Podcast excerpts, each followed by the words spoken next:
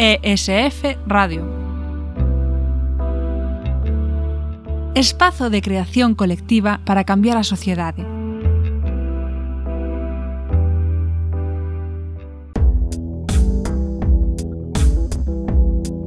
Reciclar para reutilizar.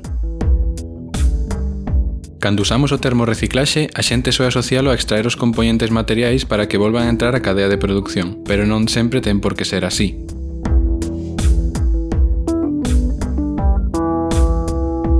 a reutilización dos aparellos electrónicos, o feito de darlles unha segunda vida, é unha forma máis eficiente de reciclar. Por un lado, contribuímos a que non se xenere tanto lixo e doutra banda axudamos a reducir o impacto ambiental da industria e minería para a fabricación de novos aparellos.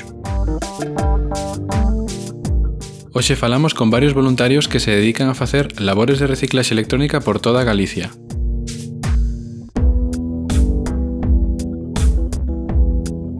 con todo isto da cuarentena e tal, a demanda de produtos electrónicos se disparou. Isto está facendo que a nivel global haxa un problema moi grande de, de suministro de, de produtos electrónicos que, que está provocando moitísimos, moitísimas roturas do stock.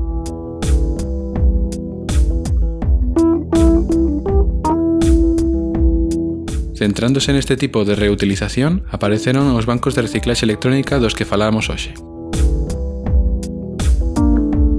o reciclaxe e reutilización de, de aparellos electrónicos eh, en gran medida podría acotar este problema. Sobre todo pensamos en electrónica máis doméstica, en electrónica máis de uso na casa. Para poder falar de reciclaxe de componentes electrónicos tamén habría que falar xa de técnicas de fabricación que permitiran extraer esos componentes unha vez instalados. Eh, complica bastante máis toda a parte de diseño. Por desgraza, a vida útil de moitos aparellos electrónicos é de soamente dous ou tres anos a corto plazo é imposible de manter. Non podemos seguir unha inercia de crear e tirar e menos neste tempo de un marxe de 12 meses a 3 anos ou así como moito en aparellos que utilizamos a diario como son agora móviles ou ordenadores impracticable non ten lógica seguir con este modelo de producción Eh, habría que empezar por legislar, porque se non se legisla as empresas non van facer absolutamente nada, eh, tanto a nivel industrial como a nivel comercial, cando se vende. Penso que cada vez vai haber máis presión do público para que se lexisle, pois eso, para garantir o dereito a reparar. A auga, a comida, a electricidade son bens de necesidade básica hoxe en día, pero un ordenador, o acceso a internet, vémolo como necesidade básica para poder levar unha vida normal pasa unha cosa que eu non era moi consciente ata que empecé a colaborar cos, no banco de reciclaxe, é que a electrónica ten unha consideración de cara a maior parte do público de, de un ben de luxo. Hai moitísima xente que se dedica a coller o, o último que sae no mercado, sempre estamos buscando ordenadores de gama alta, ordenadores de gaming, ordenadores de, non sei, superpotentes, pero por outra banda hai un montón de xente que ten necesidade de medios electrónicos. Xa debería ser casi un dereito a, a garantir tamén por legislación, porque hoxe en día, e a pandemia foi un exemplo claro, un mínimo de, de equipo electrónico vas a necesitar, simplemente para acceder á educación, para acceder á administración, para acceder a un montón de cousas que son dereitos básicos, vas a necesitar un equipo, que non ten que ser un ordenador capaz de, de renderizar gráficos de altísima resolución, pero que vas a necesitar un equipo que debería estar garantido por lei. Os bancos de reciclaxe non son un invento novo, En Galicia van aparecendo proxectos deste tipo desde fai moitos anos, pero tamén é certo que desapareceron a maioría, eh, de que a hora de reparar eh, hai un, un movimento que, que estivo pelexando por unha reducción do, do imposto de valor engadido nas reparacións de, de equipos electrónicos, pero tamén de outros cachivaches por aí que se vos poidan ocorrer, que de momento non acadou os resultados desexados. Eso sí que sería unha ferramenta moi sinxela que podería demostrar a vontade política de apostar por, por este tema da reparación. Eh, eu non a vexo por ningún lado de momento a maioría dos usuarios nos estamos acostumando a comprar electrónica moi barata. E isto está provocando que a hora de deseño, a hora de fabricar, supoñendo que as empresas vayan de boa vontade e non queiran facer acortar a vida do, dos produtos de maneira intencionada, vale? En este caso, sí que se está obligando a empresas genéricas de fabricación de electrónica a optar por diseños ou eh, escatimar en, en componentes que farían que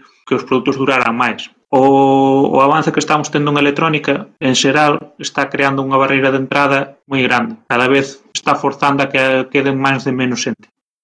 Actualmente existen varios bancos de reciclaxe en Galicia e asociacións que se dedican a facer unha labor parecida, tanto na Coruña, en Teo, en Vigo e pode que dentro de pouco en Ourense. Imos falar con algúns dos seus voluntarios. Pois no banco de reciclaxe, eh, principalmente o que facemos é recoller ordenadores que teóricamente están obsoletos, é dicir, ordenadores que mellor teñen 10, 15 anos, bueno, ou menos, ou máis incluso, é que, claro, que os sistemas operativos actuais de Windows 10 Pois claro, obviamente non tiran. Pero temos comprobado que con unha versión lixeira de Linux para tareas básicas de ofimática, navegación por internet, ver vídeos online e similares, van sobrados. E o que facemos é mediante un prego de software libre, acondicionalos, a través de ONG de carácter social, donarlos a familias que o necesitan é que non se poden permitir un ordenador novo. E desta forma, digamos que matamos dos páxaros dun tiro. Por un lado, reducimos a xeración de residuos electrónicos, como falamos antes, que é un problema moi grave actualmente, e por outro lado pechamos a famosa fenda digital que se viu agravada coa pandemia do coronavirus, pero que vamos, existía desde antes e sigue existindo agora. O Banco de Vigo surxiu basicamente a partir do banco que ten Señores en Fronteiras na Coruña. No caso de Vigo foi a través dunha asociación que se chama IECUBO Vigo, que está dentro da universidade. E basicamente, a, a xente particular, incluso empresas, deixan os ordenadores, ven na facultade de Teleco, o ímolo buscar, e nos encargamos de repararlos. En canto ao número de xente que somos, entre 5 personas, 8 personas, todo depende do número de ordenadores que teñamos e da saída que lles podamos dar. O Banco de Coruña, coido que o que máis tirou do, do, do nacemento do banco sería Jorge, co, co axuda de Sergio Feral. Estaba inspirado polo banco de Teo, que xa levaba tempo funcionando, e gracias ao apoio que nos deron desde Enxenerías en Fronteiras, que nos cederon o local, pois empezamos moi fácil a traballar. O proxecto gustábame, ao principio era moi escéptico, porque pensaba que teríamos grandes dificultades en conseguir equipos, e a miña sorpresa foi que todo o contrario, temos, temos chollo acumulado aí a, a tope. Hai estudiantes, hai algún prexubilado, hai profesionais que están traballando e que van no tempo libre. Temos perfis moi variados. No Banco de Teo, para min ten unha peculiaridade que, que é municipal eh, ou seja, está promovido polo propio Concello, a pesar de que foi unha iniciativa de persoas particulares, pero atoparon pronto o apoio do, eh, pues, do Concello de, de Teo neste caso. E me parece que agora están, pues, non sei, dúas ou tres persoas así dun xeito como máis continuo, ben, ben, ben de antes da pandemia. E unha vez cuberto o eixo atlántico, vámonos cara Ourense, para ver se por ali tamén hai ganas de montar un banco de reciclaxe. Pois sí, efectivamente, é algo bastante reciente, estamos empezando con esta iniciativa gracias a vos por vir a abrirnos un poquinho os ollos e a motivarnos, que, bueno, se va a partir da charla que tivemos o mes pasado na Escola Superior de Ingeniería Informática aquí en Ourense, por parte de Engenyerías en Fronteiras, descubrimos que esta iniciativa xa estaba en marcha a nivel galego e por miña parte de algúns compañeiros sentimos como que xa chegábamos tarde a este movimento e que, como se di, no? en Casa de Ferreiro coito e pau, no? Pois nós que temos a Escola de Ingeniería Informática, que temos os medios e por sorte temos acceso a recursos que non poidamos, ser que non fixéramos en marcha esta iniciativa antes. E nada, agora estamos no proceso de montalo todo, que é un pouco a parte máis latosa, porque a parte administrativa e demais, conseguir un espacio e todo iso, e que sen vos isto tamén sería imposible, que estamos contando con un montón de apoio e agradecese moito queríamos trasladar un poquinho a todo o campus e que se achegaran persoas que non teñan especialidade en, en informática e que poidan ter un poquinho de curiosidade por fedellar e así tamén facelo máis abrilo, que, que non teñamos non solo o control de, neste caso e que lle perdan un pouco o medo tamén. Promover o fedellamento, exactamente. Temos un montón de ganas, así que esperamos que no sucesivo xa vos falemos da nosa experiencia en directo. Pois pues mira, agora mesmo somos catro E un deles, bueno, foi o que coñecía xa Enxeñeiros Sin Fronteiras, e son, vamos, parte esencial de isto, que son, bueno, Luis e Óscar. Por suposto, calquera vosa que queira unirse está invitada para porse en contacto con nos a través de vos, que pregunten por Ana, e se non dende a escola, temos eh, bastante comunicación co Paseida, a Asociación de Alumnos de Ingeniería Informática, entonces a través de eles tamén poderían porse en contacto connosco.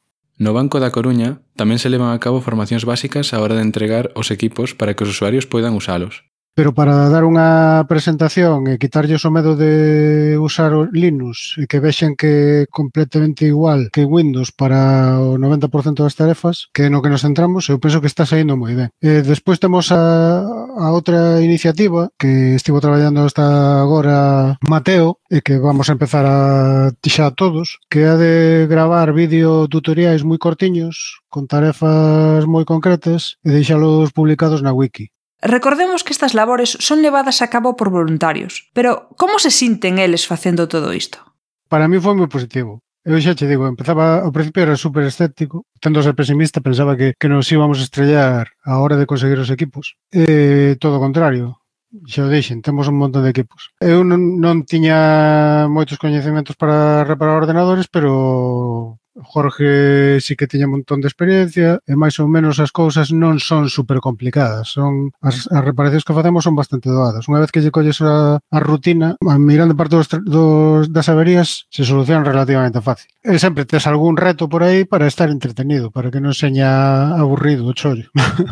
Algúnas impresións que causaron os grupos de voluntarios é un, é un tema que, que me está parecendo moi interesante para, para chamar a atención de, de xente que quere colaborar en cousas moi concretas, non? Que é un voluntariado que, que se demanda moito últimamente, porque en Serías en Fronteiras eh, o voluntariado que promovía un voluntariado como moito máis, eh, como diría eu, abstracto, non? De pensar moito, de falar moito, de debatir moito, pero ao final, pois, moitas veces tiña, podías ter a sensación de que, de que debatías moito, pero non facías cosas tan concretas. E eh, isto é un, un, unha actividade moi concreta que tamén posibilita falar, como estamos facendo hoxe, debatir, eh, filosofar o que queiramos, pero que a veces a xente se engancha porque nota que está facendo cousas, ou dame esa impresión, nota que está facendo cousas pois útiles, non? Eh, entón, agora mesmo considero probablemente pues, un dos piares máis importantes das accións de enseñerías en fronteiras en Galicia, non? Eh, é sen dúbida un dos grupos máis activos e máis autosuficientes, ademais. Dani, como viches o nacemento destes grupos en ESF Galicia? Pois molome moito velo. Ver eh, moita xente nova, e ver moita xente nova facendo algo concreto, que se ilusionaba por facer algo concreto e que despois participaba na, no resto das partes da, da asociación. A verdad que foi algo moi, moi chulo de ver porque viñamos dunha tempada de moita reflexión interna e ver eh, algo así foi moi, moi, moi bonito. Foi algo que me molou moito ver. Unha vez que nos bancos hai equipos preparados, a través de colaboracións con diferentes entidades e ONGs, faiselles chegar os equipos a familias con poucos recursos económicos. O traballo que se fai de colaboración con outras entidades pareceme moi bonito tamén, tamén pode ás veces pois ser un pouco complicado porque os, os ritmos e os tempos non son os mesmos e as linguaxes poden non ser as mesmas. Estamos con Natalia, de Ecos do Sur, coa que colabora o Banco de Reciclaxe Electrónica da Coruña. Cales son os problemas das familias en canto a temas tecnolóxicos?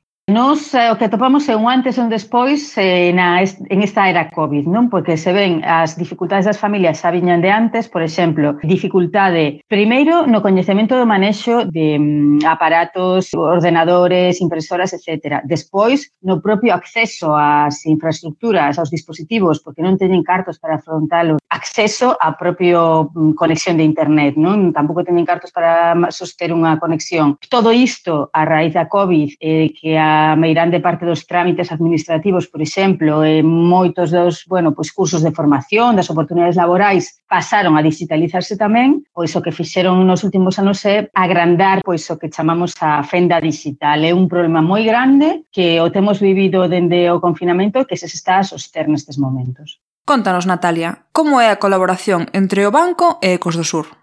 O que estamos a facer é Por unha parte, Ecos do Sur detectamos entre as familias cos que traballamos na nosa área de traballo social, detectamos as necesidades de familias concretas, especialmente que teñan menores, que teñan xente en idade escolar e que teñan a necesidade de ter na casa un ordenador para desenvolver o traballo, a educación, os trámites administrativos e que non poidan facer fronte a este gasto. E por outra parte, temos a xente de Enxeñería Sin Fronteiras que recupera, detecta e recupera donde hai materiais, ordenadores en desuso os pon de novo a funcionar e logo organizamos en común unha serie de sesións formativas nas que estas familias, bueno, é, é maravilloso porque eles instalan, digamos, todo cableado, bueno, empezan a aprender dende cero porque realmente xente que moitas veces non ten nin o mínimo coñecemento, non? Entón, pois instalan todo cableado eh, achéganse por primeira vez ao que eh, o software libre, Linux, que tamén é un grande descoñecido entre as persoas que máis o necesitan, suelen ser as que máis dependen tamén moitas veces de, de programas de pago, non? Porque non teñen acceso a, ao coñecemento e logo xa pois levan o aparato para casa Que che pareceu o traballo levado a cabo durante o 2021? E eh, vais a continuar durante o 2022?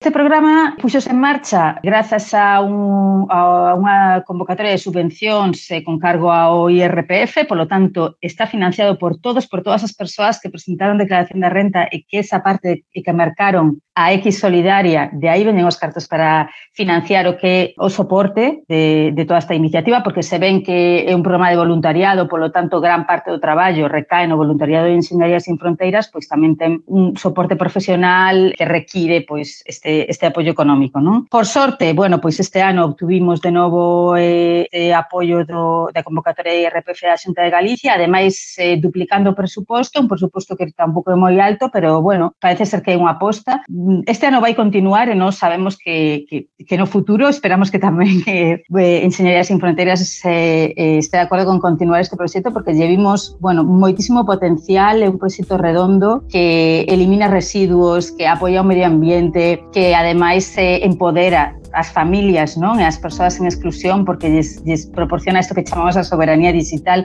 que non dependan de programas de pago que aprenden a manexar eles eh, seus propios eh, dispositivos. Cada ano intentamos ir mellorando por exemplo durante esta anualidade tamén colaboramos con outro programa de Ecos do Sur que vai proporcionar o acceso a conexión internet así que bueno, pois esperamos seguir innovando cada ano que se mantenga mentras sexa necesario ideal sería que xa non fose necesario pero mentras tanto es que estemos aí